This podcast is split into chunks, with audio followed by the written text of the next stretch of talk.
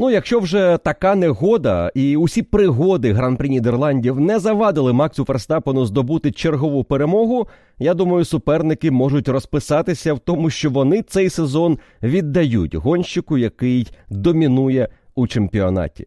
Макс Ферстапен здобуває рекордну дев'яту поспіль перемогу, але цього разу за неї довелося боротися проти обставин, які намагалися завадити гонщикам доїхати до фінішу цього гран-прі. Причому заважати вони розпочали вже з першого кола. Це був дуже насичений на події гран-прі Нідерландів із великою кількістю рекордів не лише імені Ферстапена, але й загалом для Формули 1. Тож сьогодні ми поговоримо про все найважливіше, що сталося під час 14-го етапу сезону. Поїхали!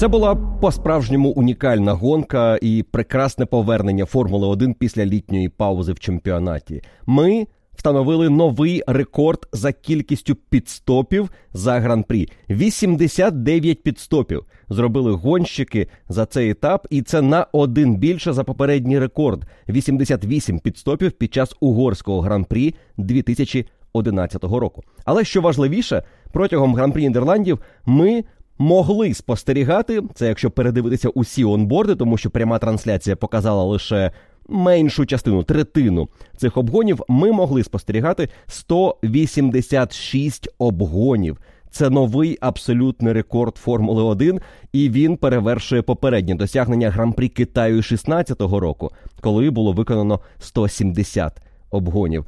Нідерланди дійсно видали нам абсолютний максимум емоцій, весь спектр, який може пережити вболівальник майже кожного пілота або команди, і надія на хороший результат, і розчарування від якихось неправильно прийнятих рішень, і стратегічні різноманіття протягом гонки, і ось ці влучні або невлучні підстопи в момент, коли пішов дощ. Багато усього сталося за цей етап, але одне залишається незмінним. Макс Ферстапен знову найкращий. Навіть в цих обставинах він знову був непереможним. Хоч ми побачили ось цей момент на початку гонки, коли йому ніби як не вдалося разом із командою оцінити правильно умови, і вони помилилися із першим підступом. На одне коло пізніше його зробив Ферстапен, і після цієї зупинки повернувся на трасу 13-тим. Але невдовзі він уже був топ-4, а за декілька кіл він уже на хвості у лідера Серхіо Переса, напарника, який зробив підстоп на першому колі і таким чином зміг відіграти дуже багато часу. Але далі, те, як Ферстапен розібрався із Серхіо Пересом, це вже хрестоматійна історія цього чемпіонату і, взагалі, гонок Макса Ферстапена. Фернандо Алонсо дуже непогано підсумував по завершенні цього гран-прі, коли його запитали про гонку, наскільки вона була складною, і про те, що він думає про Макса Ферстапена і його рекорди. І Алонсо сказав досить мудрі слова: що у такі дні, як сьогодні, ти намагаєшся бути на 100% готовим до цих подій, сконцентрованим, ніби зливатися із гоночним болідом. І мені сьогодні ніби вдалося це відчути була єдність із болідом. Він робив усе, що я хочу. Коли я прискорювався, він прискорювався. Коли я хотів економити гуму або пальне, я це робив, і він легко відповідав на усі мої запитання. Ми з болідом були одним цілим. І на цьому рівні я знаходжуся не щоразу. Я можу чесно вам сказати, що є гран-прі, наприклад, Бельгія, що там ти відчуваєш, ніби як не досяг 100% результату. Але Макс Ферстапен схоже, досягає цих 100% набагато частіше за кожного із нас. І саме тому він домінує у чемпіонаті. Це сказав Фернандо Алонсо. Найближчий суперник Макса Ферстапена на гран-прі Нідерландів. І якби не Макс Ферстапен, і це можна сказати про багато гонок у цьому і минулому сезоні, ми могли б отримати справжній трилер із боротьбою за перемогу багатьох пілотів, яких ми не звикли бачити у цій боротьбі. І швидше за все, ми отримали б 33-ю перемогу Фернандо Алонсо. Він на неї за цю гонку напрацював. І далі ми поговоримо про те, яку гонку провів Фернандо Алонсо і як це можна порівняти з виступом Макса Ферстапена. Але у цьому гран-прі був. Макс Ферстапен, як він є у Формулі 1 у цьому сезоні минулого року, і те, що жодні обставини, жодні умови не заважають йому демонструвати ось цей надзвичайно високий рівень, це щось фантастичне. Насправді.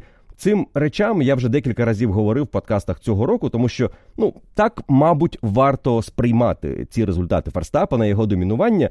Потрібно знаходити певний позитив і знаходити, що фантастичного ми спостерігаємо у виступі цього гонщика, тому що такі пілоти дійсно з'являються не щороку у чемпіонаті, навіть не що 10 років. І пізніше наші діти, і онуки будуть згадувати рекорди Формули 1 і говорити, що ось був період, коли виступав Ферстапен. Шкода, що ми не застали його виступів. Ось, напевно, був крутий гонщик, якщо він аж таких результатів досягав. І нині покоління, яке зараз спостерігає Формулу 1 або спостерігало 10, 15, 20 років тому, те саме могло говорити про Сенну і Проста, або раніше про Стюарта, про Кларка, про Фанхіо. Ми не бачили цих гонок, але ми слухаємо легенди про цих пілотів, тому що вони у свій період були найкращими. На них орієнтувалися інші гонщики. Ці пілоти встановлювали рекорди, не бачені до них у Формулі 1 і Ті рекорди вважалися вічними або ті, що майже неможливо буде побити у найближчому майбутньому.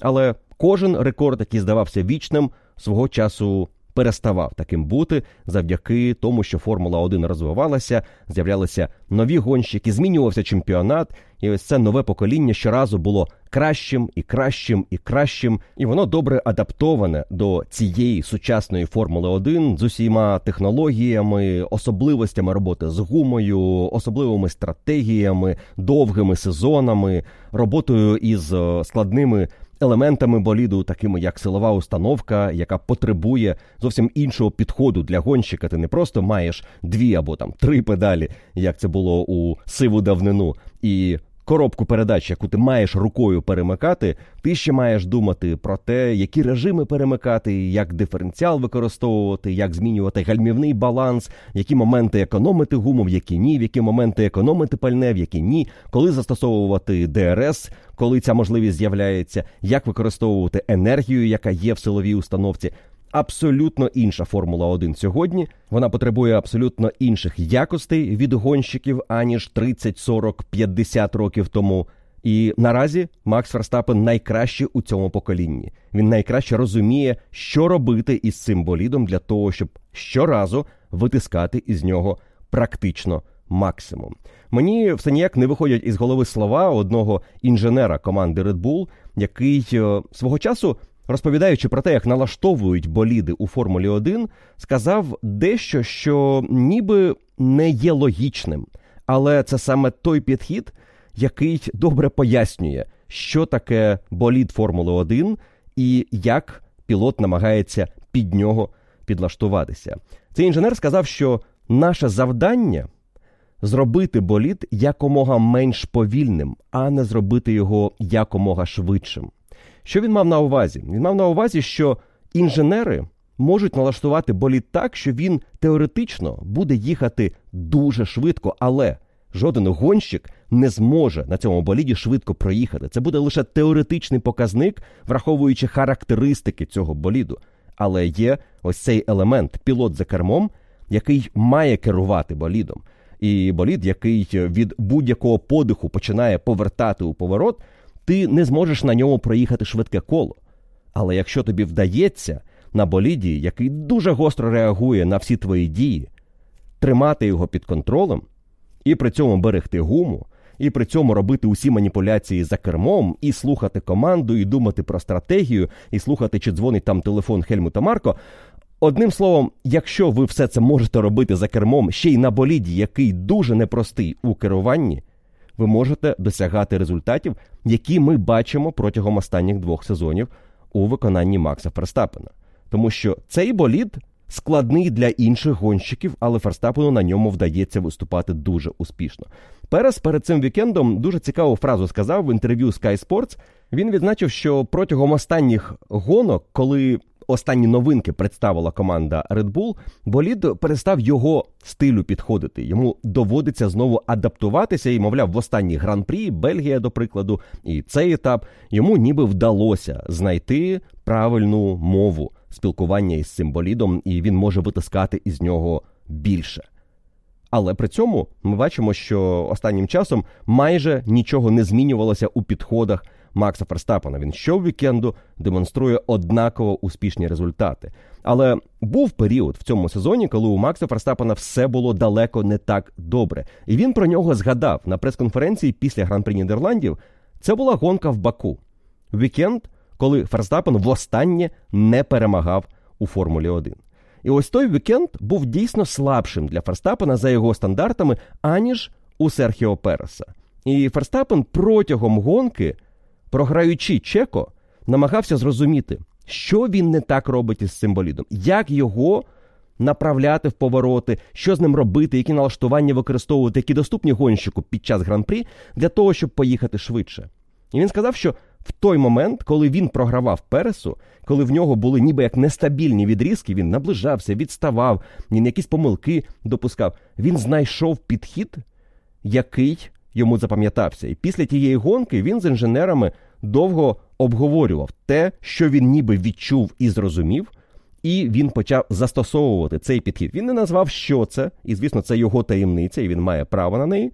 Але він почав це застосовувати в наступних вікендах, і ми знаємо, що було далі. Далі було 9 перемог поспіль, враховуючи останню гонку в Нідерландах. І при цьому ми прекрасно пам'ятаємо, як на деяких гран-прі Перес, намагаючись не відставати від Ферстапена, можливо, використовувати налаштування, які може використовувати Ферстапен, помилявся.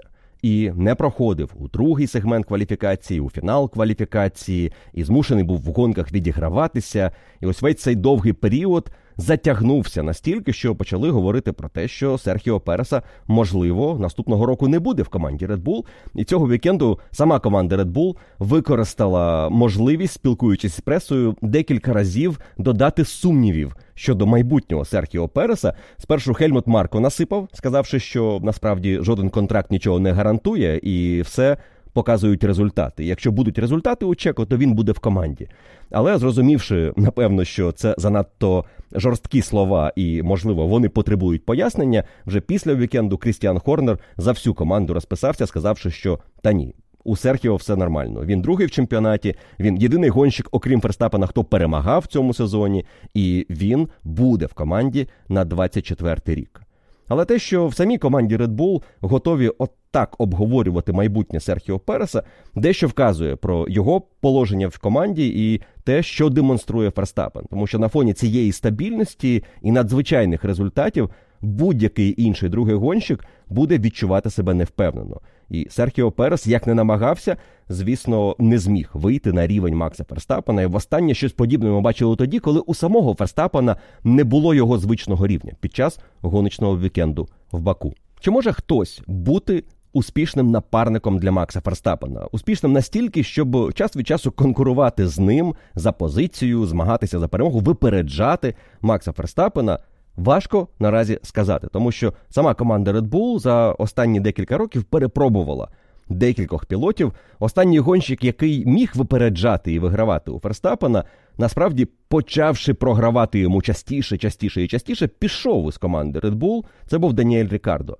А потім була історія з Гаслі, який цього разу приїхав на подіум в Нідерландах, що ще раз підтверджує, що П'єр Гаслі дуже хорошого рівня гонщик.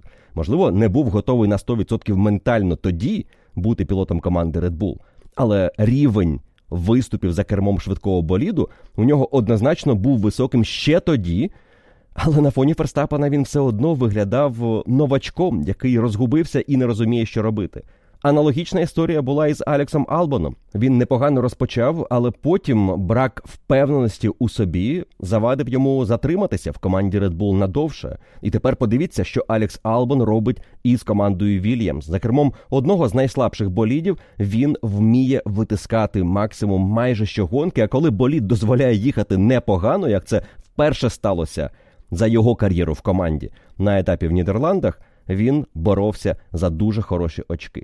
Серхіо Перес теж непоганий старт, і в якийсь момент він почав вірити у те, що він може бути конкурентом для Макса Ферстапена. На початку цього сезону він почав про це говорити. На етапах почав вигравати у Ферстапена.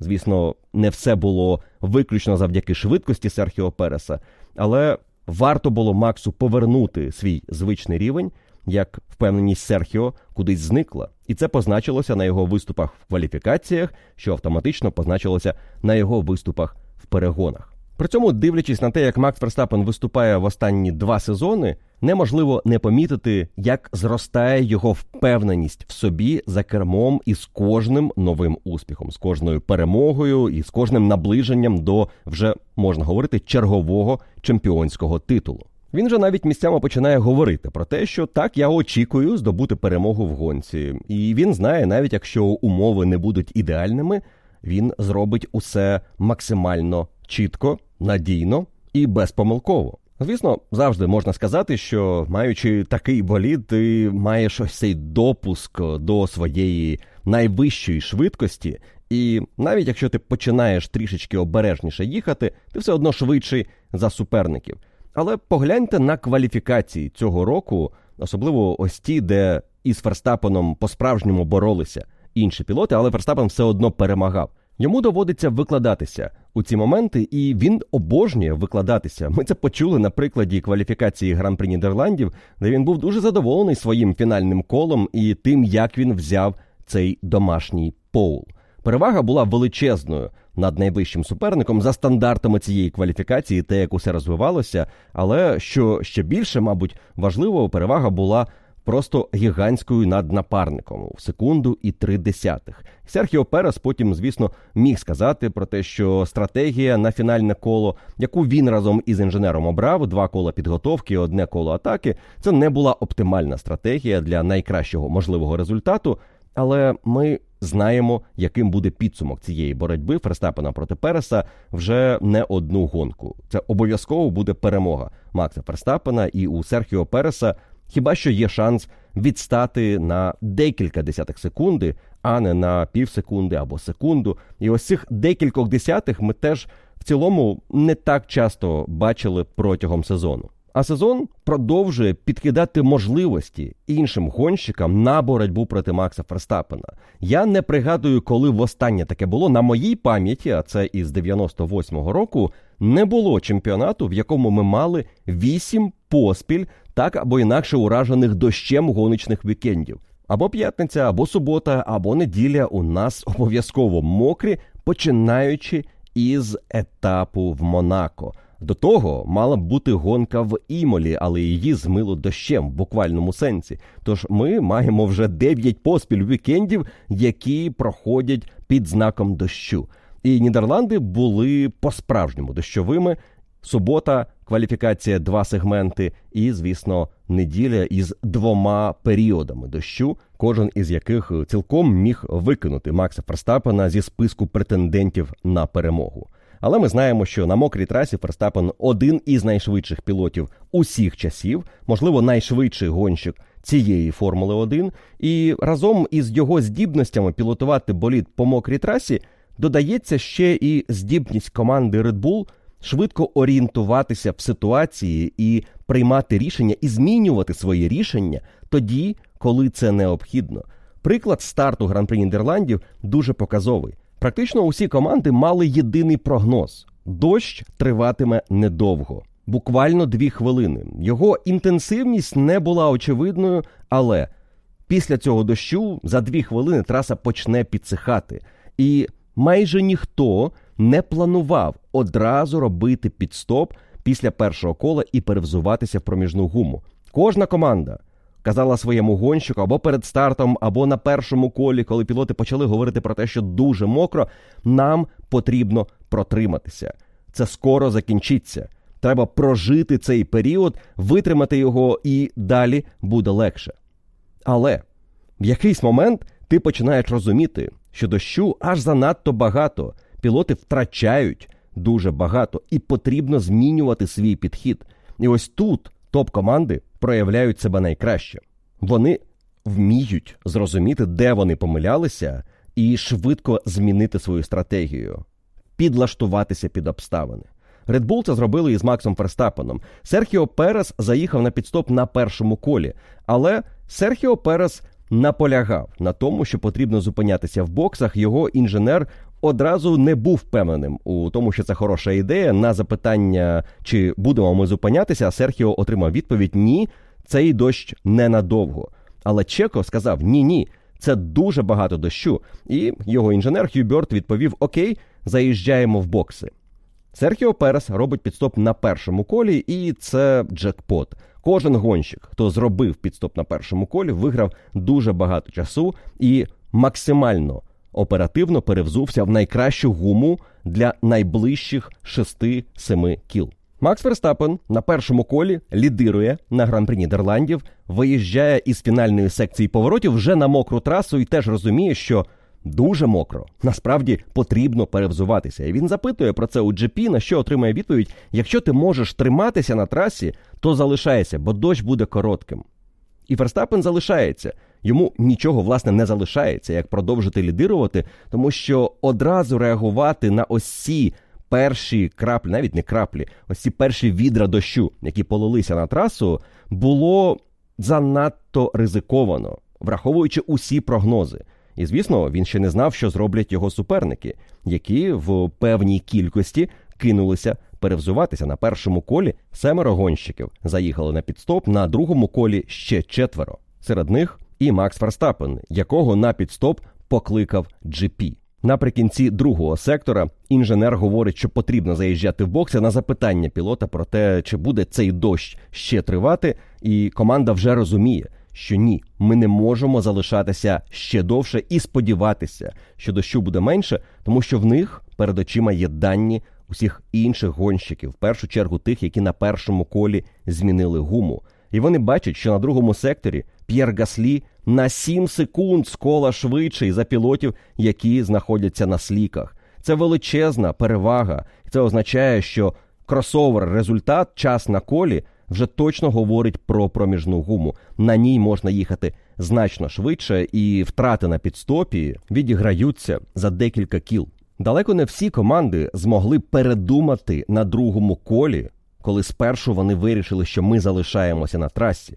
Нагадаю, семеро гонщиків поїхали на підстоп на першому колі, отже, тринадцятеро залишилося на трасі. На другому колі ще четверо додалося до тих, хто змінив гуму на дощову. А отже, дев'ятеро залишилися на трасі, сподіваючись на те, що їхній прогноз був правильним. Але сподіватися вже було марно. Потрібно було робити результат на трасі. І Ферстапен повертається тринадцятим. Позаду нового лідера Джорджа Рассела, Ландо Норріса, Серхіо Переса, який вийшов на третє місце, перевзувшись на першому колі на дощову гуму. Далі їхали Албон, Піастрі, Строл, Ботас і Хюлькенберг. Усі вони були на сліках, окрім Серхіо Переса. Наступним йшов Чоу Гуан'ю на дощовій гумі. Далі Хемілтон на сліках, Гаслі на дощовій гумі, Сарджент на сліках. І ось з'являється на трасі 13-тим Макс Ферстапен. За це коло він випереджає Сарджанта, Хеймлтона, Хюлькенберга, Ботаса, Строла, Піастрі, Албона і Норріса і стає п'ятим. Він навіть не випереджає їх, він просто їх об'їжджає настільки легко, тому що величезною була різниця у темпі пілотів, які перевзулися, і гонщиків, які вирішили, що на сліках можна дотерпіти до наступного кола. Третє коло цієї гонки, коло із виїздом з боксів Макса Ферстапена було за хвилину 48 секунд. У пілота, який не перевзувався у Льюіса Хеймлтона, хвилина 59. У Норріса хвилина 55. Це чисте коло по трасі, це без заїзду в бокси. Албон хвилина 50, Піастрі хвилина 49. Але найбільш показовим є наступне перше чисте коло Ферстапена на дощовій гумі проти пілотів, які вирішили, що на сліках варто залишатися далі. Макс їде 1.25, Албон на сліках 1.48. Піастрі 1,47, Строл 1,54, Хюлькенберг 1,48, Ботас 1,48, Рассел 1,49. 25 секунд практично перевага з кола була у проміжної гуми. На одному колі. На одному колі ти виграєш під стоп. Ось наскільки складними були умови на трасі у цю мить. І я порахував, що вигравав Макс Ферстапен у Алекса Албона за рахунок підстопу, тому що по Албону найкраще рахувати він був найвищим пілотом, який вирішив, що ні, ми тримаємося до кінця. І це рішення ми далі пояснимо, і воно теж має свою логіку, але. Албон вирішив, що так, сліки це те, що ми залишаємо. Ми віримо у те, що траса почне підсихати. Ми не будемо робити два підстопи: один за дощовою, потім один за сліками. Знову ми таким чином не будемо втрачати більше 40 секунд. Спробуємо втратити менше на трасі, залишившись на сліках. Що у нас показав Албон у цей момент по темпу, порівнюючи з Максом Ферстапеном? 23 секунди на одному колі, 18 на наступному. 12 на ще одному, далі 4 секунди, і таким чином лише за 4 кола Алекс Албон програв Ферстапену 57 секунд. Це вже практично 3 підстопи. Класну статистику Формула 1 виклала по результатах перших п'яти кіл, перше і п'яте коло гонки, враховуючи весь хаос початку гран-прі, хто на яких позиціях опинився. І це показово, тому що карти перетасувалися максимально. Серхіо Перес відіграв 6 позицій і став лідером, хоч стартував він у цьому гран-прі сьомом. Чоу Гван'ю відіграв 13 позицій з 15-ї на другу. Гаслі відіграв 9 позицій з 12-ї на третю. Ферстапен 3 програв, опустившись на четверту позицію на момент п'ятого кола. Далі 4 позиції відіграні Леклером, одна втрачена у Алонсо, одна втрачена у Сайнца, плюс 9 у Цуноди, плюс 11 у Магнусона, який взагалі з Пітлейн цю гонку розпочинав. Дійсно, дуже багато змін було у цій гонці. Але після того, як лідери перевзулися на третьому колі, вже знаходячись на проміжній гумі, і Ферстапен, і Алонсо, і Гаслі, і Перес, і Сайнц знаходилися на трасі, вони почали вести свою гонку. Фактично, ось ця група лідерів, перша п'ятірка, була сформована на момент другого, третього кола цього гран-прі. Їхнє рішення зробити підстоп на першому або другому колі було ключовим. Тому що далі ми поговоримо про це в контексті Мерседес та Макларен. Тут команди суттєво помилилися. І згадуючи про те, що Алекс Албон і команда Вільямс вирішили залишатися до останнього, і він був не єдиним. Макларен зробили це з Піастрі, Хас зробили це з Хюлькенбергом, Ботас і Альфа Ромео теж залишалися на трасі до останнього і не перевзувалися у дощову гуму. Але між рішеннями зробити підстоп пізніше, проте все одно його зробити, і рішенням не робити підстоп взагалі була різниця, і вона була на користь не робити підстоп взагалі. І Албан це дуже добре доводить, тому що він у цій боротьбі виграв що у Макларен, що у Мерседес, при тому, що і Норріс, і Хеймлтон ніби як змогли встигнути ще на потяг, який відходив, і на третьому колі заїхали і перевзулися. Але ті втрати, які вже вони зазнали за зайве коло, були величезними і настільки великими, що пілот, який залишився на сліках і пережив цей період на гумі непридатній до стану траси, зміг виграти у них позицію. Джеймс Воулс, керівник команди Вільямс, колишній головний стратег команди Мерседес, сказав, що спрогнозувати, яким буде дощ, було дуже складно. Але щойно ти пропускаєш підстоп на першому або другому колі, потрібно залишатися до кінця. І команда Вільямс цю стратегію насправді непогано реалізували. Звісно, завдяки тому, що Албон втримався на трасі, хоч він потім розкаже після гонки, що разів сім міг вилетіти на цьому відрізку на сліках, йому важко було керувати болідом, але його темп почав покращуватися вже після восьмого кола. Восьме коло він проїхав швидше за будь-кого із лідерів. А дев'яте коло вже було очевидно колом для сліку. Одна 19,7 було у Албона в той час, як Ферстапен їхав 1,23, Алонсо 1,24, Перес 1,24 з половиною, Сайнс 1,25 і Хеймлтон у цей момент вже починає готуватися до сліків, їде на пітстоп і змінює собі гуму із дощової на найм'якшу. Але до Хеймлтона і компанії, з якою боровся Алекс Албон, ми ще повернемося. Спершу поговоримо про Макса Ферстапена і Серхіо Переса, тому що у цей момент гонки, на момент 8-9 кола, Перес лідирує а Макс програє йому близько 5 секунд. Дев'яте коло Чеко завершив лідером з перевагою в 4,9 секунди над Максом Ферстапеном. При тому, що на колі третьому, коли Серхіо Перес очолив пелотон, Ферстапен програвав йому 13 секунд. Яким чином Максу Ферстапену вдалося відіграти так багато у Серхіо Переса? І тут потрібно поговорити про те, що Макс Ферстапен був дуже стабільно швидким на цьому відрізку, але у нього було одне по-справжньому аномальне коло, яке з'їло більшу частину того відставання, що було від напарника. На сьомому колі гонки Макс Ферстапен проїхав із темпом 1.22,1, той час як Чеко 1.26,3. Більше 4 секунд Ферстапен виграв на одному єдиному колі. Але якщо подивитися на графік 5, 6, 7, 8, 9, 10 кола, Ферстапен дійсно швидший за Чеко, але одна єдина аномальна перевага у 4 секунди з'являється саме на сьомому колі.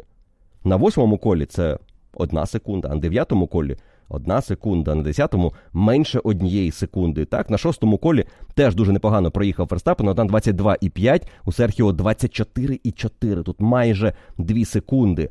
Але саме в цей момент команда Red Bull починає говорити обом гонщикам про те, що їм потрібно думати про цю гуму на найближчі декілька кіл. Можливо, буде ще одна фаза дощу. Пам'ятаєте, у нас був цей прогноз, що після однієї зливи на старті може бути ще одна фаза легшого дощу, але ніхто не знав, коли вона точно розпочнеться. Але всі на неї очікували тоді, коли гонщики перевзулися у проміжну гуму. І Серхіо Перес. І Макс Ферстапен знали, що їм ця гума може знадобитися вже за декілька кіл, і її не потрібно вбивати на трасі, що швидко підсихала. І Ферстапен насправді майже не змінив свій темп. Тоді, коли команда просила їх економити, Чеко в якусь мить перейшов у цей режим 1.26. Він проїхав коло 1.24,4, потім 1.26 і майже 4 десятих, а потім знову 1.24,6, 24,5, 24,5, і ми готуємося вже до переходу на сліки. Серхіо Перес в цілому був досить стабільним на цьому відрізку і їхав, враховуючи побажання команди. І напевно те саме робив і Макс Ферстапен, проте він їхав швидше за напарника на одному колі, прям аномально швидше. І тут питання до Чеко, чому він аж настільки скинув швидкість на шостому, сьомому колі гонки, особливо на сьомому, за телеметрією, яку можна подивитися в відкритих джерелах. Темп Серхіо Переса на цьому сьомому колі в дві з гаком секунди відставання він виглядає темпом гонщика, який більше бореться зі своїм болідом. Не те, що він прямо намагається економити гуму, тому що інакше ти їдеш в стилі, коли ти раніше починаєш і легше вигальмовуватися, м'якше розганятися. Це не видно на графіку Серхіо Переса на цьому колі. Але на цьому графіку помітно, як перед шостим, сьомим поворотами Серхіо Перес місцями змушений ловити болід, відпускати акселератор, знову додавати, тому що йому не вдається контролювати болід дуже м'яко. І при цьому, дивлячись на телеметрію Ферстапена, дуже важко сказати, що це коло по мокрій трасі. Ферстапен працює дуже рівномірно із акселератором. Він м'яко розганяється. У нього майже немає дивних ліній на графіку, які пояснюють, що пілот починає ловити ногою ось це зчеплення, десь підгазовуючи, десь відпускаючи. Ніби у Ферстапена вроджений traction control. Який дозволяє йому чітко знати, в який момент, в якому положенні має бути нога на акселераторі для того, щоб оптимально вийти із повороту на мокрій трасі. І також варто відзначити, що у цей період, коли Макс Ферстапен скорочує відставання від Серхіо Переса, він не найшвидший пілот на трасі. Ландо Норріс їхав приблизно із тим самим темпом, але звісно, у нього ситуація була гірша, тому що команда Макларен підстоп зробила на третьому колі. Макс Верстапен за шестиколовий відрізок на дощовій гумі лише на одному колі був найшвидшим пілотом на трасі. Тож як йому вдалося скоротити таке велике відставання від Серхіо Переса? Відповідь проста: Серхіо Перес за цей відрізок жодного разу не показав час на колі для того, щоб бути у першій шістці найшвидших пілотів. Тож не дивно, що Ферстапен скорочує відставання від напарника до критичних 4 секунд на 10-му колі. На 11-му відставання Ферстапена до кінця кола становить уже 2,5 секунди, і він заїжджає в бокси за сліками. Це вже був перехідний момент, тому що підстопи розпочалися. Були пілоти, які раніше перевзулися у сліки за Макса Ферстапена, наприклад, Карлос Сайнс або Льюіс Хеймлтон, який взагалі на два кола раніше зробив цей пітстоп, або Ландо Норріс і Фернандо Алонсо, який був серед групи лідерів, розпочав цю хвилю пітстопів, що в принципі і стало тригером для команди Red Bull покликати Макса Ферстапена, тому що він вів цю боротьбу проти Фернандо Алонсо і П'єра Гаслі теоретично за позицію, тому що після гонки саме так пояснить Крістіан Хорнер рішення команди Red Bull. Ферстапен, наздоганяючи Серхіо Переса і маючи уже одного гонщика, який зробив підстоп, і ще одного, який точно буде робити на наступному колі, Макс мав відповідати на ці дії. І цей підстоп створює для Ферстапена бездоганний андеркат проти Серхіо Переса, тому що програючи йому 2,5 секунди перед підстопом, по завершенні підстопу Серхіо Переса мексиканець виїжджає на трасу в 2,5 секундах позаду Макса Ферстапена, а коло завершує вже майже в 4 секундах відставання. Звісно, після такої ситуації, коли не лідера покликали на оптимальний підстоп, а пілота, який позаду, до Хорнера керівника команди Red Bull, були запитання. І він сказав, що для нас це було дуже логічне рішення. Подивіться, Алонсо і Гаслі роблять підстоп. Вони створюють ризик андеркату проти Макса Ферстапена. Якщо ми кличемо Серхіо Переса, а потім Ферстапена, ми розмінюємо позиції перша друга на першу четверту. Ферстапен програє Алонсо і Гаслі, Перес залишається лідером. За ситуації, яку ми виконали, Ферстапен раніше робить підстоп за Серхіо Переса, ми залишаємося першим другим, але, звісно, в іншому порядку. Порядок, який точно не сподобався Серхіо Пересу, що після підстопу перепитав у інженера, на що андеркатом обійшли, запитуючи про Ферстапена, і той йому підтвердив, що Макс зміг виграти позицію за рахунок раннього підстопу. Але чи була небезпека від Алонсо і Гаслі для Макса Ферстапена. Ось у чому питання. І дивлячись на дані телеметрії, на те, скільки програвали Алонсо та Гаслі Максу Ферстапену перед його підстопом, важко сказати, що ця небезпека існувала. Але давайте поглянемо глибше у ці дані і подивимося, яку швидкість показували пілоти, змінюючи гуму. Якщо подивитися просто на відставання, Гаслі, програючи 6 секунд Максу Ферстапену і Алонсо, який програвав перед підстопом майже 10 секунд, абсолютно не створюють загрози андеркату у звичних умовах сухої гонки. Але пам'ятаєте, ми на мокрій трасі, яка підсихає, а гонщики на дощовій гумі, яка уже зносилася.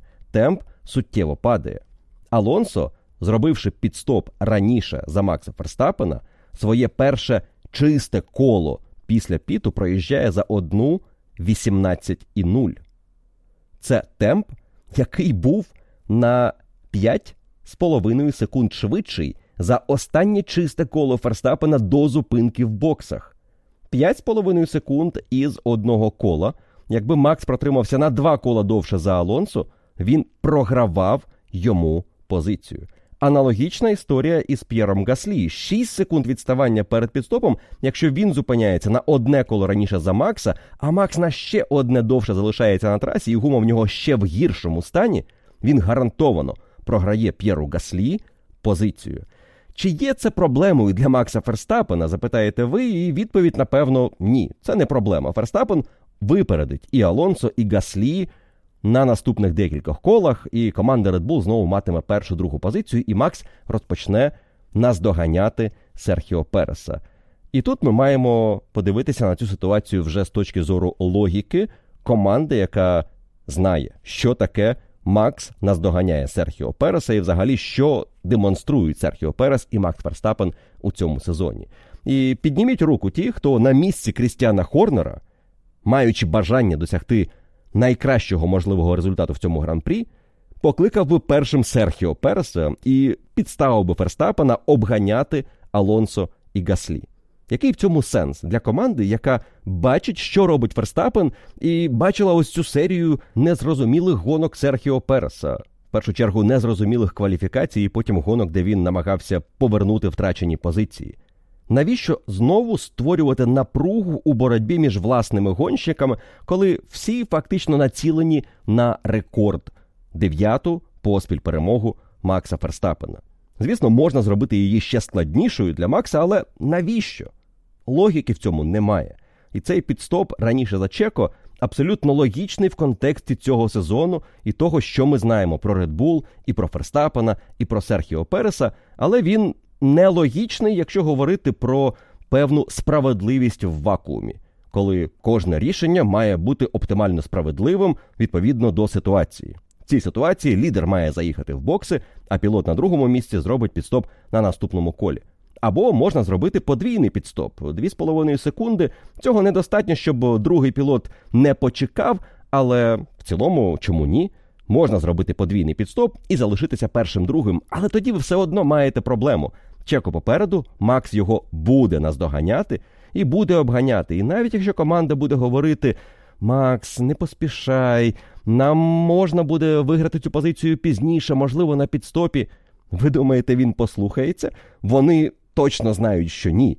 Не те, що він неслухняний гонщик, який хоче тільки перемоги, дайте мені перше місце, більше нічого мене не цікавить. Він домашню гонку проводить. Він в умовах, які ну, не зовсім були йому підконтрольними, і опинився він не на першій позиції, не зовсім з власної провини. В такій ситуації Ферстапен точно буде йти на атаку, на випередження. І Австрія, спринт показали, що Чеко в таких ситуаціях на 100% довіряти, мабуть, не можна. Тому команда Red Bull вирішила, що краще красиво, тактично розвести пілотів на правильні позиції.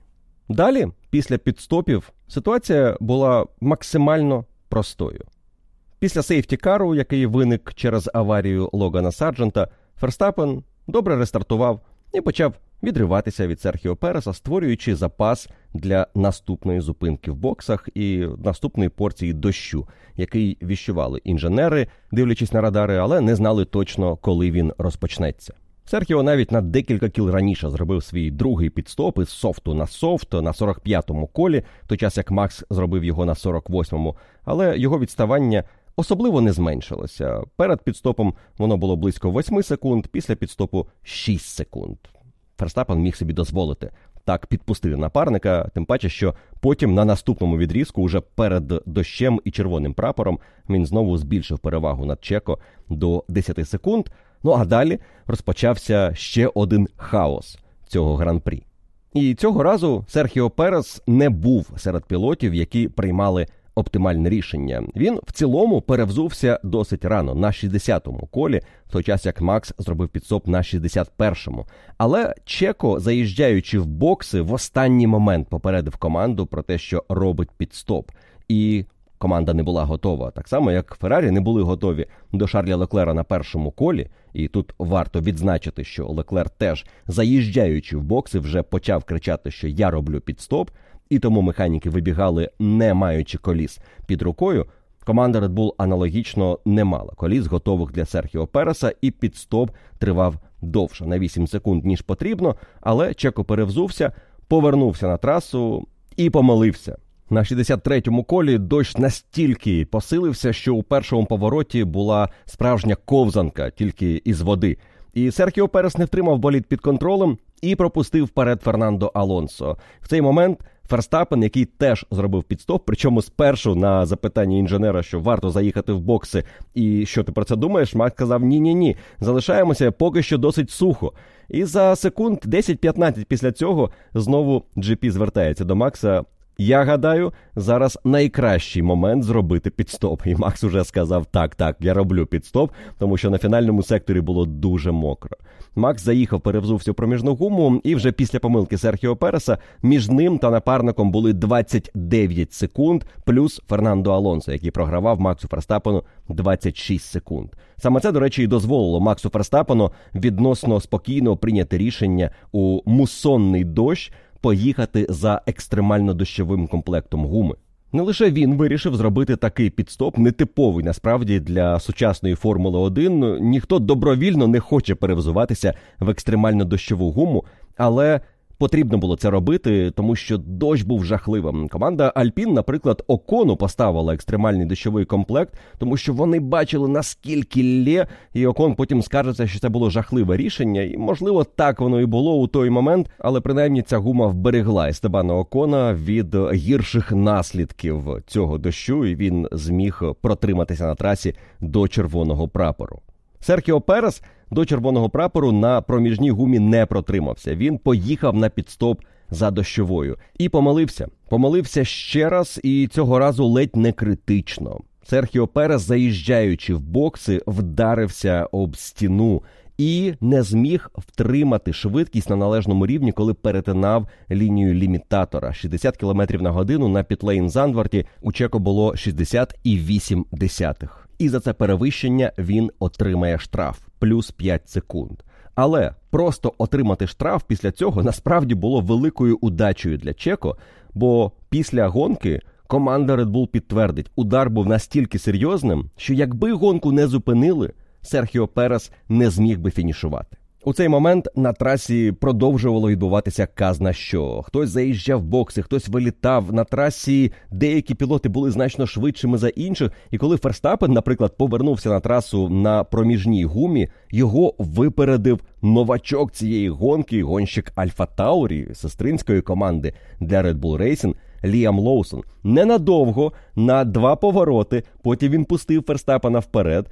І я думаю, що Ліаму Лоусону після цієї гонки розказали історію про одного гонщика, який е, казав Хельмуту Марку, що я ж на трасі, я не маю поступатися Себастьяну Феттелю, тому що він позаду.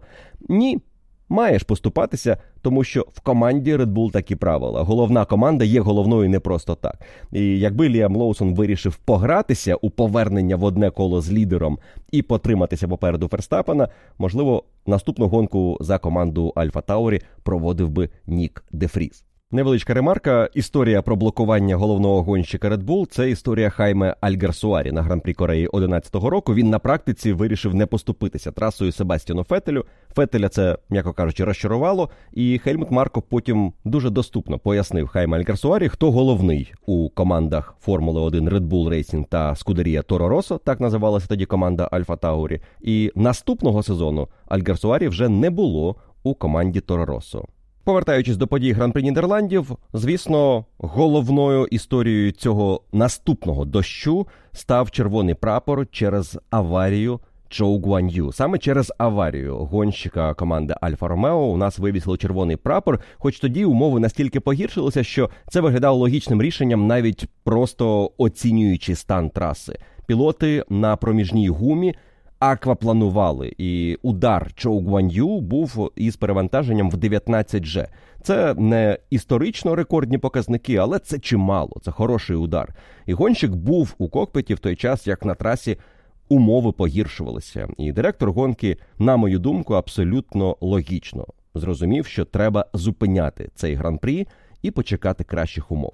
Звісно, як завжди, ми чекали трішки довше ніж потрібно, і є ця пауза, яка дуже невизначена. а Потім 10 хвилин на готовність, коли ми вже можемо бути на трасі. А потім ще були кола за сейфтікаром перед рестартом. Тому є що покритикувати у рішеннях дирекції гонки і того, як організовано процес рестартів. Але я точно не буду критикувати рішення вивісити червоний прапор і дати нам можливість побачити в кращих умовах завершення цього гран-прі. Серхіо Переса на рестарті повернули на третю позицію, яку він займав на момент вивішення червоного прапору, і він нічого не зміг вдіяти проти Фернандо Алонсо і навіть не зміг створити запас у 5 секунд над П'єром Гаслі для того, щоб залишитися на подіумі. Тож гонка в цілому для Серхіо Переса пройшла зі змінним успіхом і з великою надією на боротьбу за перемогу після прекрасного рішення на першому колі перевзутися у проміжну гуму, але абсолютно без шансів проти Макса Ферстапена, починаючи із другого, третього кола цього гран-прі. На рестарті Ферстапен легко втримав першу позицію. Алонсо не створив для нього проблем.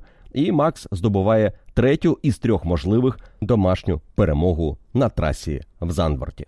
Звісно, ця перемога стала рекордною дев'ятою поспіль для Макса Ферстапена, і приємно відзначити, що Формула 1 в офіційній трансляції, підписуючи цей рекорд, згадали не лише Себастьяна Фетеля, але і Альберто Аскарі. який у 50-ті теж здобув 9 перемог поспіль. Він не брав участі в гонках Інді 500, які тоді не були обов'язковими для пілотів Формули 1, але та гонка була частиною чемпіонату офіційно. І без цієї гонки він здобув 9 перемог поспіль. За багато, багато, багато років по тому, власне, за 60 років по тому, Себастьян Фетель здобув 9 перемог поспіль наприкінці 2013 року. І перед цим вікендом у Ферстапена запитували, що він думає про ці рекорди. Він згадав цікаву історію, що Фетель йому писав повідомлення, підтримуючи його у гонитві за рекордом, десь в районі п'ятої поспіль перемоги. Мовляв, давай ти це зможеш, ти можеш оновити рекорд. І я думаю, що Макс Ферстапен готувався до цієї перемоги, тому що те, як він відзначив свій успіх, не випадково. Він виліз із боліду, підняв дві руки догори. На одній були п'ять пальців, на іншій він великий палець затис у долоню, і там було чотири. П'ять плюс чотири дев'ять. Дев'ять перемог поспіль. Саме так Себастьян Фетель святкував свою дев'яту поспіль перемогу у 13-му році. Красивий жест від Макса Ферстапена на честь попереднього рекордсмена команди Red Bull. Ферстапен, до речі, у цій гонці встановив ще один рекорд. Він зрівнявся із Міхаелем Шумахером за кількістю перемог із поулів поспіль. Це була 12-та поспіль перемога, де Макс Ферстапен конвертує першу позицію на старті в перемогу на фініші. Міхаель Шумахер мав такий успішний період у сезонах 2003 і 2004 років. Але що цікаво, у Ферстапена просто аномальна статистика перемог із Поулю. Він конвертує поули із ймовірністю 82%. Якщо Ферстапен на старті на першій позиції, це як на префлопі виставитися із двома тузами проти двох королів, якщо ви мене розумієте. Для порівняння відсоток конвертування поулів у перемоги у Міхаеля Шумахера 58,8, у Хемілтона 58,6, а найкращий відсоток після Макса Ферстапена у Фернандо Алонсо 63,5%, 14 поулів. Він зміг перетворити у перемоги. Макс Ферстапен так зробив уже із 23 поулами із 28.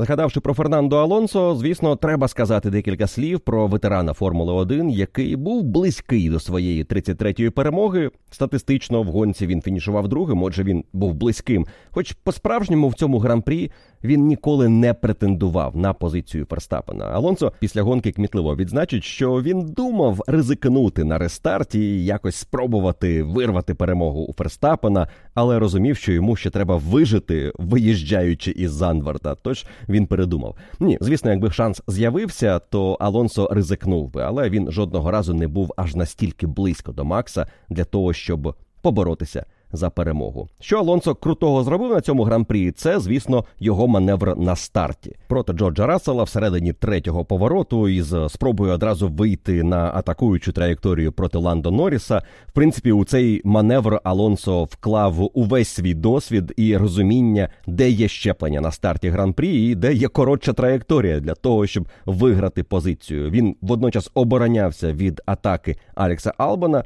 і сам атакував Джорджа Рассела. І успішно його пройшов, і потім заслужив дуже колоритну реакцію Макса Ферстапена після завершення гран-прі, який, побачивши цей маневр, так подивився на Фернандо, мовляв: Чувак, поважаю. У Алонсо гонка була в принципі досить прямолінійною. Він вдало зробив підстоп на другому колі на початку гонки, як і Макс Ферстапен. Перевзувся, виїхав за Максом і Шарлем Леклером. Потім, пройшовши Леклера і П'єра Гаслі, їхав третім дуже дуже довго. І якби не помилки Переса наприкінці гонки, напевно, третім Алонсо і завершив би цей гран-прі. Але Перес подарував йому шанс на кращий подіум, і Фернандо ним скористався. Останній подіум Алонсо в цьому сезоні був в Канаді, і той факт, що він за два з половиною місяці після тих подій завоював ще один подіум, означає, що Алонсо стає новим рекордсменом Формули 1 за кількістю часу між першим і останнім подіумом. Ну, напевно, в контексті Алонсо говоримо крайнім подіумом. Перший подіум Фернандо Алонсо завоював у 2003 році на гран-прі Малайзії. 20 років, 5 місяців і 4 дні тому. Попередній рекорд належав Міхаелю Шумахеру 20 років, 3 місяці і 2 дні між його подіумами в Мексиці 92-го та Гран-прі Європи 2012-го. На фоні виступу Фернандо Алонсо хочеться сказати декілька слів, не те, що хочеться, але, мабуть, потрібно, про Ленса Строла і про те, що ми вже забули, що колись вважали Ленса Строла дуже хорошим гонщиком в дощ. На початку кар'єри він неодноразово в мокрих кваліфікаціях, в мокрих гонках показував результат. Але цього року ми вже вісім вікендів поспіль маємо дощ так або інакше на трасі, але при цьому ми не помічаємо на трасі самого Ленса Строла. І він з інженером якусь абсолютну дурницю зробив у цьому гран-прі. По-перше, його зупинка за проміжною гумою була на четвертому колі гонки. Після цього Ленс Строл опинився в зоні аутсайдерів, заїхав на підстоп за сліками на дев'ятому колі, окей, одним із перших, але він сліки софт змінив на мідіум на 16-му колі. І на 34-му ще раз перейшов на софт. Ну а потім на 60-му вже змінював на проміжну гуму. І, звісно, у цей момент про якийсь результат говорити вже було не варто. На момент червоного прапору він був 13-тим, на фініші 11-тим. Так, у Строла були якісь проблеми зі здоров'ям цього вікенду. Говорять, інфекція. Він е, почував себе недобре в четвер, пропустив медіасесію. Хороший привід пропустити спілкування з журналістами. Але цей вікенд абсолютно, як і більшість інших в цьому сезоні, не говорять про Ленса Строла нічого хорошого. І найгірше, мені здається, це саме ставлення строла, яке він, можливо, випадково, але от регулярно проявляє під час інтерв'ю, коли у нього запитують про результати гонки, і ну, що пішло не так, цього разу розкажи. І він так відповідає, ніби йому абсолютно байдуже. Ну, так, не зупинилися вчасно, ну не спрацювало, маємо, що маємо, таке.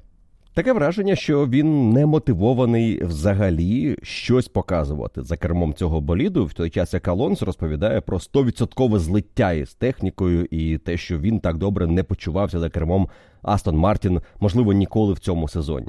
Величезний контраст між гонщиками однієї команди, але і результати на трасі підтверджують, що у нас різного калібру пілоти в команді Астон Мартін. Проте цього року, мабуть. Це найбільше помітно. Не дивно, що саме проти Фернандо Алонсо, який вміє знищувати напарників. Але ось саме у 23-му році здається про Ленса Строла з його вже великим досвідом семи сезонів у Формулі 1 варто почати говорити як про гонщика, який не склався. Не про пілота, який має потенціал, дайте йому ще сезон 2, і в цілому, подивіться, у нього був подіум за Вільямс. Він ледь не виграв гонку за Racing Point, Він Поул брав на мокрій трасі. Все це вже забувається. І цього року Лен Строл перетворився в гонщика, який тягне команду донизу.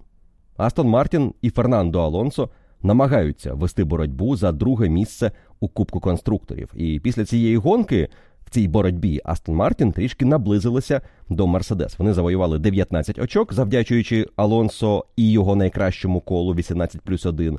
Мерседес лише 8, тобто скоротили на 11 відставання. Тепер воно рівно 40.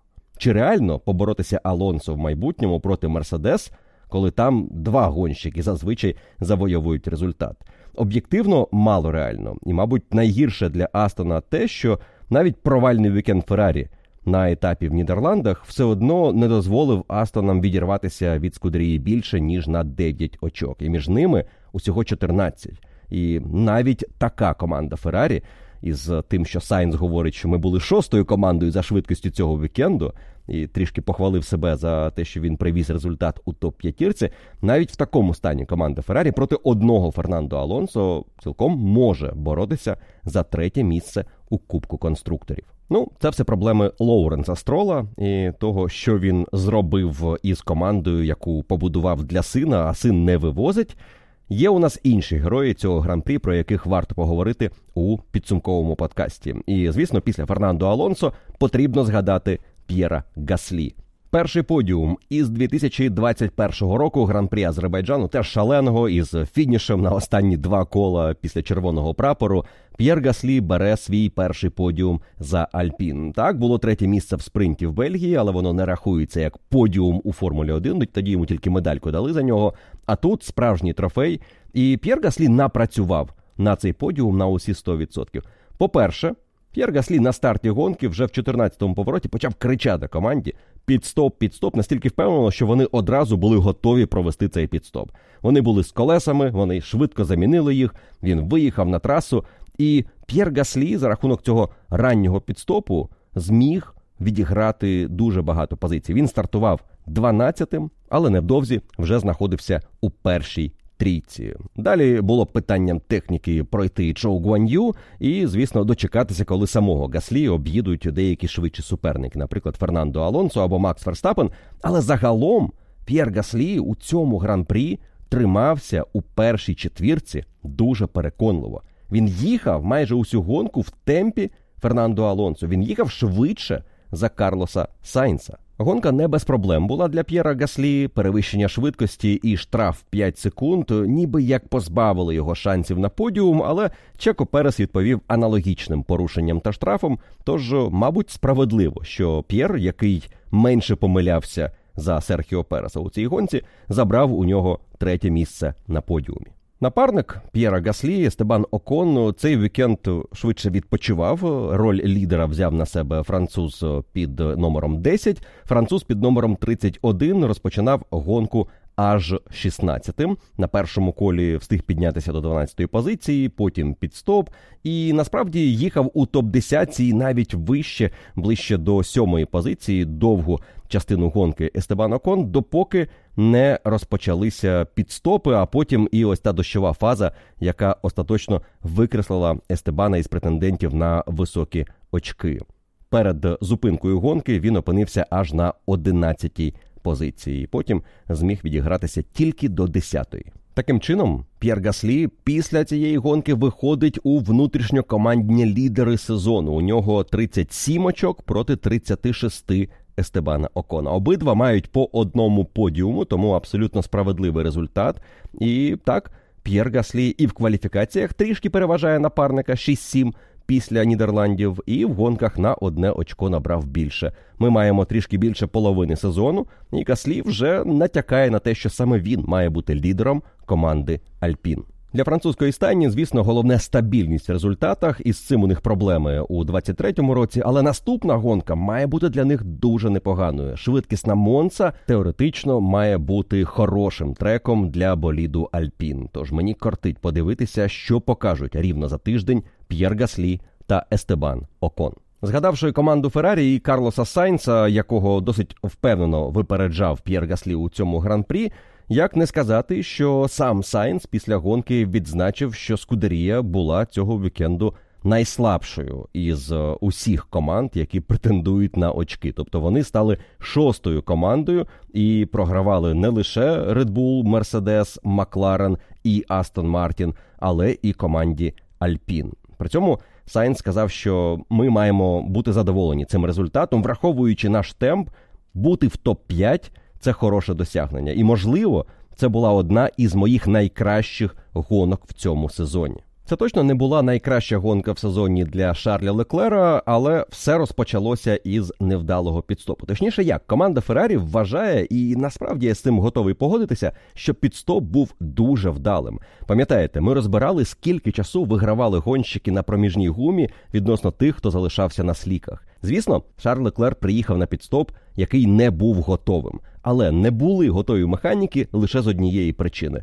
Леклер сказав команді про підстоп, вже заїжджаючи в бокси, і в останню мить механіки почали шукати колеса, виносити. І так, затримка була зайві секунд 10. Але вона була того варта, тому що він втрачав би на трасі значно більше, залишаючись на одне додаткове коло. Проблемою для Леклера було те, що на першому колі гонки він уже зіштовхнувся із Оскаром Піастрі, і контакт був ніби як дуже легким, але максимально невдалим. Бічна пластина переднього крила відламалася і потрапила під боліт Феррарі, тим самим пошкодивши йому направляючу пластину, що призвело до втрати притискної сили. Наскільки великою, Феррарі вважають, що це 60 пунктів притискної сили. Якщо перекласти на зрозумілу мову, це приблизно 20% втрат від того, що команда очікувала. Тобто задня частина боліду значно гірше тримала трасу. Це призвело до дуже швидкого зношення гуми, ніби як на задній частині боліду Феррарі було не крило для максимальної притискної сили на Зандварті, а версія крила для баку, де треба навпаки максимально полегшити болід. І з таким болідом, звісно, Леклер не міг конкурувати, особливо на середньому секторі, проти суперників, які його обганяли один за іншим. Навіть Ліам Лоусон поборовся двічі і обганяв Шарля Леклера. І єдина причина, чому Леклер залишався в гонці на такому боліді.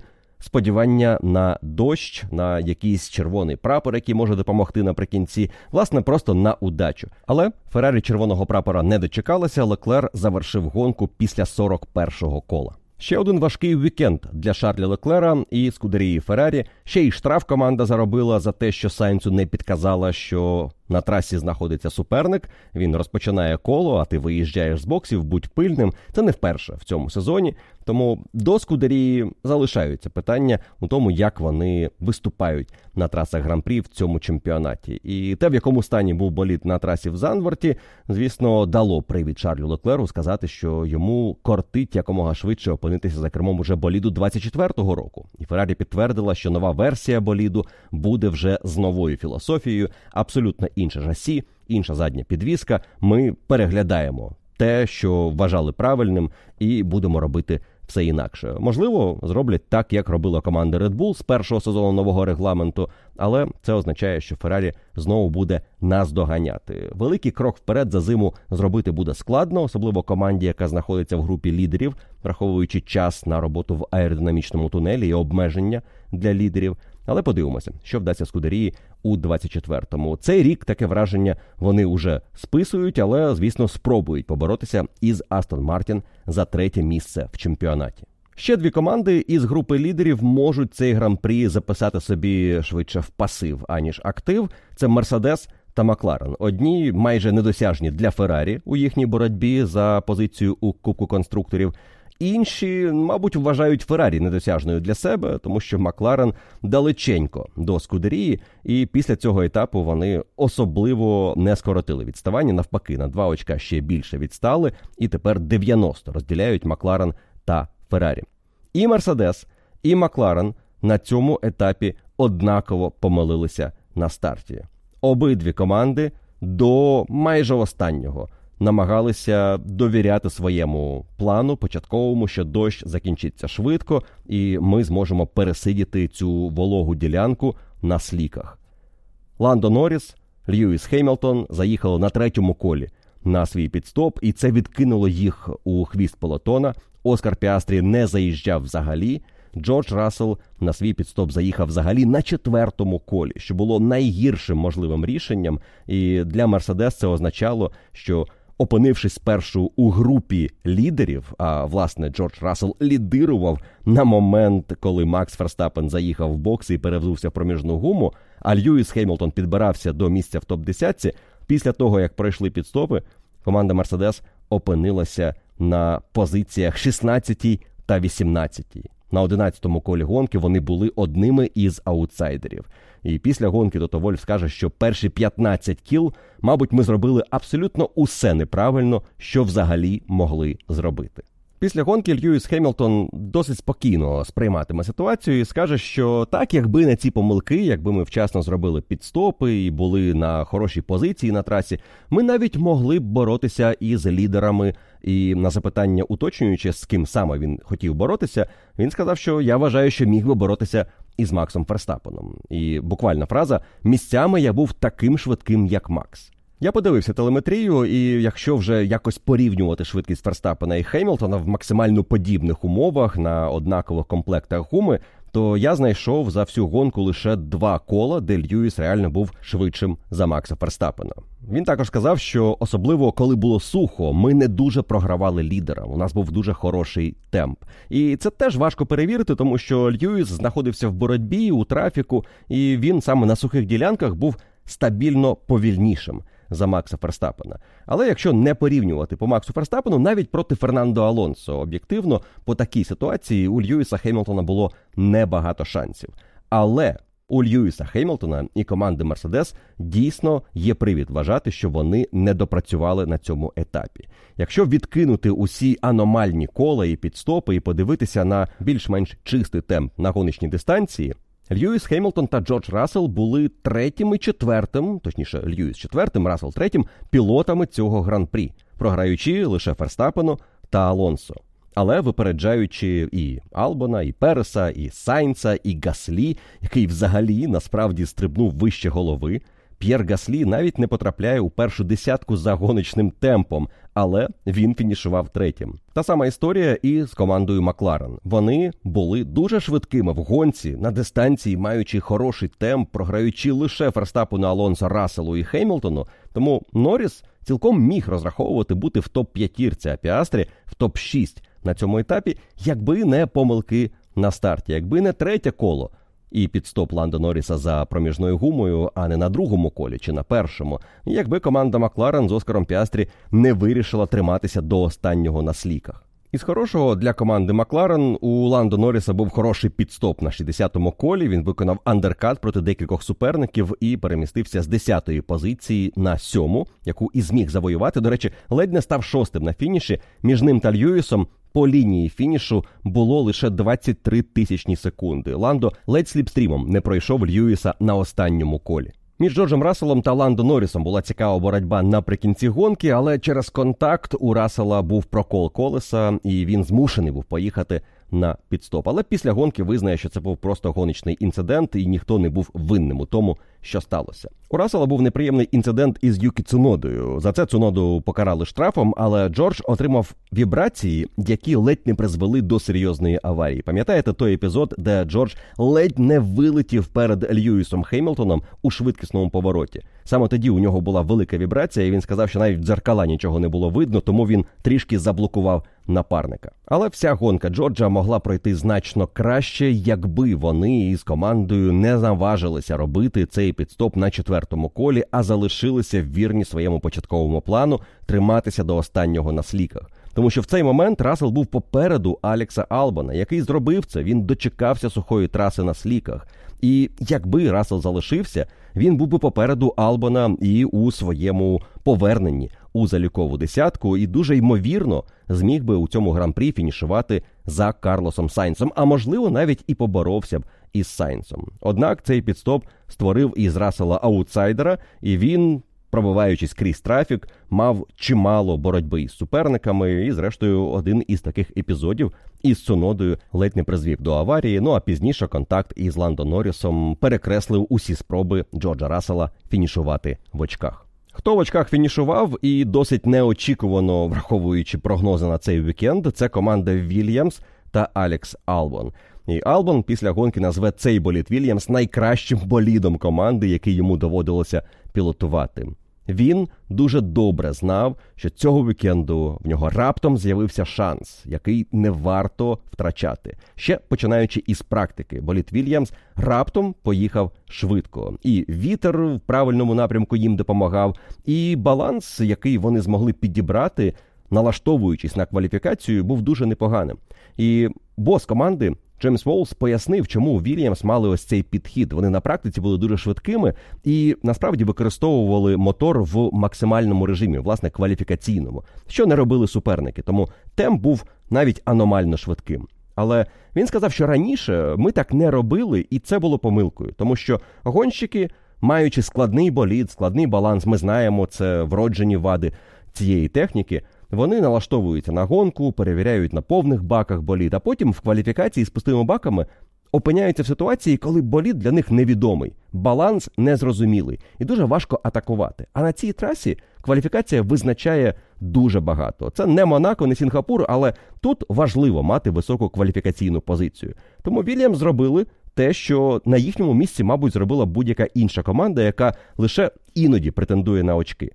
Вони зробили акцент на кваліфікацію. Готувалися саме до неї. Албон прекрасно провів кваліфікацію, отримав четверту позицію на старті І в гонці бонусом отримав ще й непоганий баланс для боротьби із суперниками у заліковій десятці.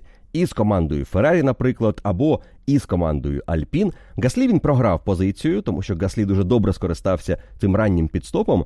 Але команда Макларен, команда Мерседес помилилися на старті. А Вільямс, теж ніби помилившись, залишивши Албана до останнього, змогли тишком-нишком повернутися у залікову десятку. Албон був аж 15-тим на восьме коло гонки, але далі по позиції по дві він за декілька кіл зміг повернутися у десятку і триматися попереду Естебана Окона більшу частину гонки. За Сайнсом попереду Окона і попереду гонщиків Макларен та Мерседес. Декого із них Албон обганяв. Когось випередив за рахунок дуже довгого першого відрізка на софті. Цілих 44 кола. Алекс проїхав на найм'якшій гумі, на якій стартував. Потім перевзувся в мідіум. Інших варіантів в нього не було, тому що він на старті не використовував дощову гуму. А отже, мав у цьому гран-прі використати два різні комплекти сліків. Можливо, в іншій ситуації команда Вільямс і ризикнула б дочекатися того дощу, на який всі чекали, і перевзути його спершу із софту в софт, а потім уже робити заміну на дощовий комплект. Але не було гарантії, що дощ буде сильним, що доведеться перевзуватися, і що вони не порушать таким чином правило використання двох різних комплектів гуми за гонку.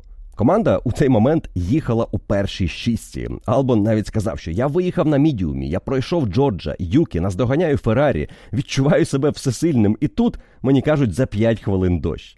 Ця ситуація, звісно, зіпсувала гонку Вільямс, трішечки зіпсувала, тому що втрати не катастрофічні. Так він фінішував не шостим, а восьмим.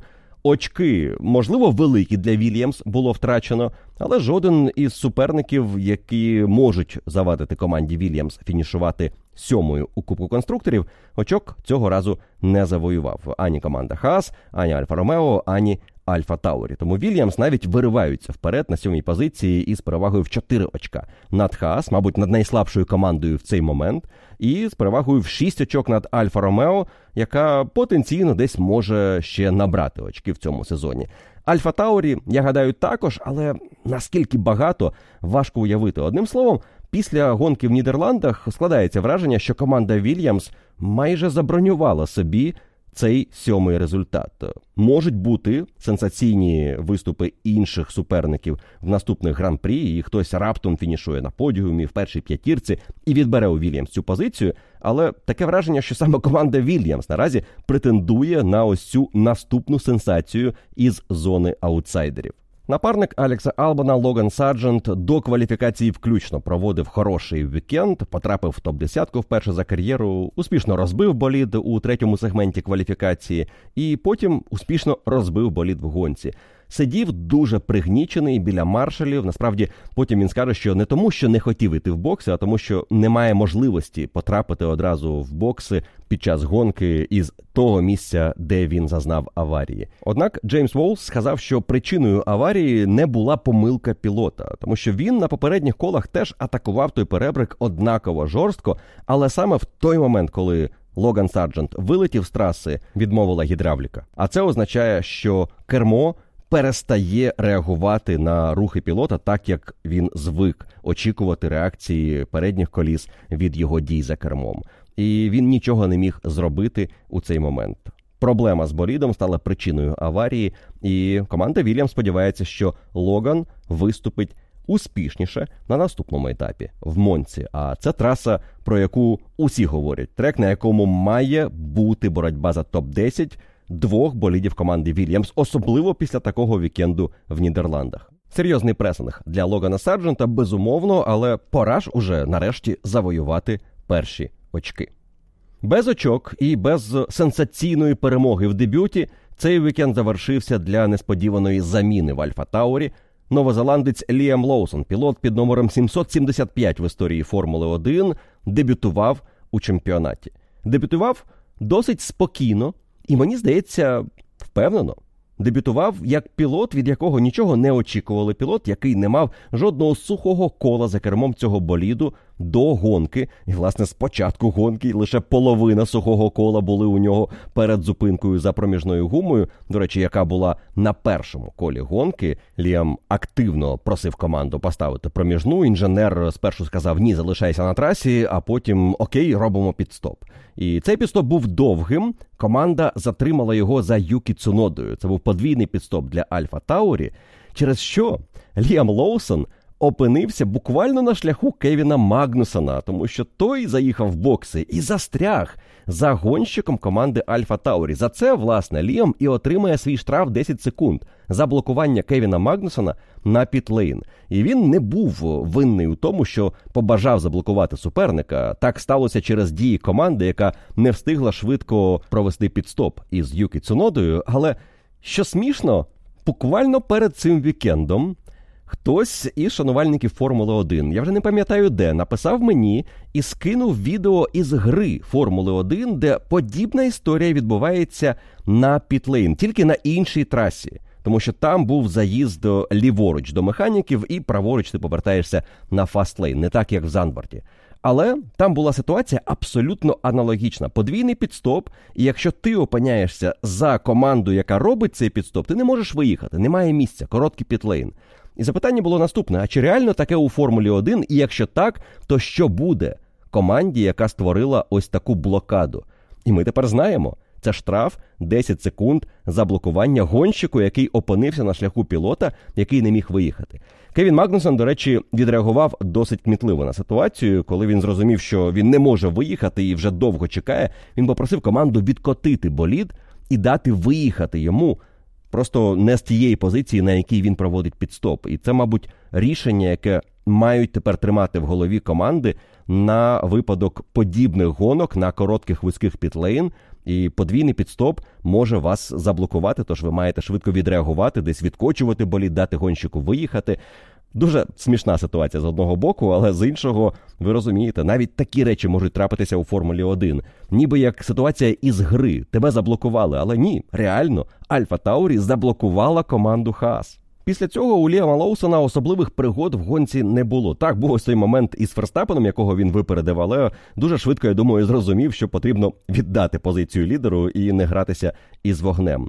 Але після гонки Лоусон, який в цілому, маючи штраф, фінішував 13-тим, попереду напарника, і, до речі, не лише його, але і попереду Магнусона, Ботаса і Джорджа Рассела, може записати собі в актив цей дебют. І він дуже мудро відреагував на те, що сталося, коли його запитували про першу гонку, як вона пройшла. І він сказав: дуже добре, що були саме такі умови. Це мені допоможе в майбутньому. І його майбутнє в команді Альфа Таурі швидше за все триватиме наступні два гран-прі. За останньою інформацією, операція у Рікардо на зап'ястку пройшла успішно, але там досить серйозний перелом, і не все швидко буде заживати. Тому на Монцу і Сінгапур, швидше за все, Ліам Лоусон має бути готовим. Взагалі, підхід Лоусона мені сподобався. Слухаючи його інтерв'ю протягом вікенду, те, як він тримав себе у дуже напружений момент його кар'єри, дебют у Формулі 1, майже без досвіду за кермом цього боліду. Багато пілотів нервували б, якось жартували через ці нерви. Але він був максимально спокійним, дуже зважено оцінив свою гонку. В цілому сподобався тим, як він відреагував на цей складний вікенд, і він виглядав людиною, яка розуміє, що на нього чекає ще одна і, можливо, дві гонки, і у нього є цей шанс проявити себе. І наступного року, через те, як він проведе ці наступні два гран-прі, він або буде, або його не буде у Формулі 1. І його, ніби як ця перспектива не дуже турбує, тобто він не нервується через те, що зараз вирішується доля його кар'єри. Він, ну, мабуть, розуміє, що я контролюю все, що можу контролювати. Ну а що не можу, звісно, це не має мене наразі турбувати. Подивимося на вікенд в Монці, де буде повноцінний вікенд для Ліома, дві практики в п'ятницю, практика в суботу, потім нормальна кваліфікація на Можливо, сухій трасі я не готовий загадувати наперед, якою буде Монца, тому що в нас забагато дощу цього сезону. Досить дощу. Дайте нам сухий гоночний вікенд. Хто б подумав, що ми таке будемо говорити. Але саме сухий вікенд, я думаю, потрібен Ліаму Лоусону, щоб подивитися, на що він здатен зараз проти швидкого Юкі Цуноди. Юкі Цуноди, який після гонки скаже, що лише я отримую штрафи за всі інциденти. Про епізод з Расселом, звісно, мова, але. Юкі знову боровся за очки. Так він не втримався там, але опинившись в цій ситуації, він знову тримався за позицію до останнього. Дуже бойовий гонщик і швидкий, абсолютно точно. Тому Монца буде цікавим тестом для Ліама Лоусона, і можливо, цей тест він зможе пройти так добре, що у Рікардо будуть проблеми із поверненням в команду. Не знаю, які плани у Хельмута Марко, у керівництва Red Bull, але дві гонки це хороший шанс для Ліама Лоусона. Он, пам'ятаєте, Нік Дефріз з однієї гонки заслужив шанс виступати за цю команду. Тож у Ліама Лоусона усі карти на руках. Ну а у вас на руках усі карти щодо запитань після цього гран-прі. Швиденько пишіть їх в коментарях під цією публікацією. В середу зранку, напевно, запишу для вас Q&A. Дочекаюся до вечора вівторка для того, щоб зібрати усі запитання. Ви обов'язково пишіть один коментар, одне запитання, лайкайте запитання інших учасників клубу, ті, що вам сподобалися, і це допоможе мені відібрати найцікавіші питання про цей гоночний вікенд у подкаст Q&A. Ну і звісно, наступний гоночний вікенд уже зовсім скоро. Тож ми з вами після Q&A почуємося вже в п'ятницю із оглядом вільних заїздів і передмовою до гран-прі Італії. Якщо вам сподобався цей подкаст, поділіться посиланням на нього у соцмережах. Нехай інші шанувальники Формули 1 теж послухають про підсумки гран-прі Нідерландів. Я дякую вам за увагу протягом цього вікенду під час трансляції і за прослуховування усіх подкастів. Ми з вами почуємося зовсім скоро у наступному випуску F1 Подкаст.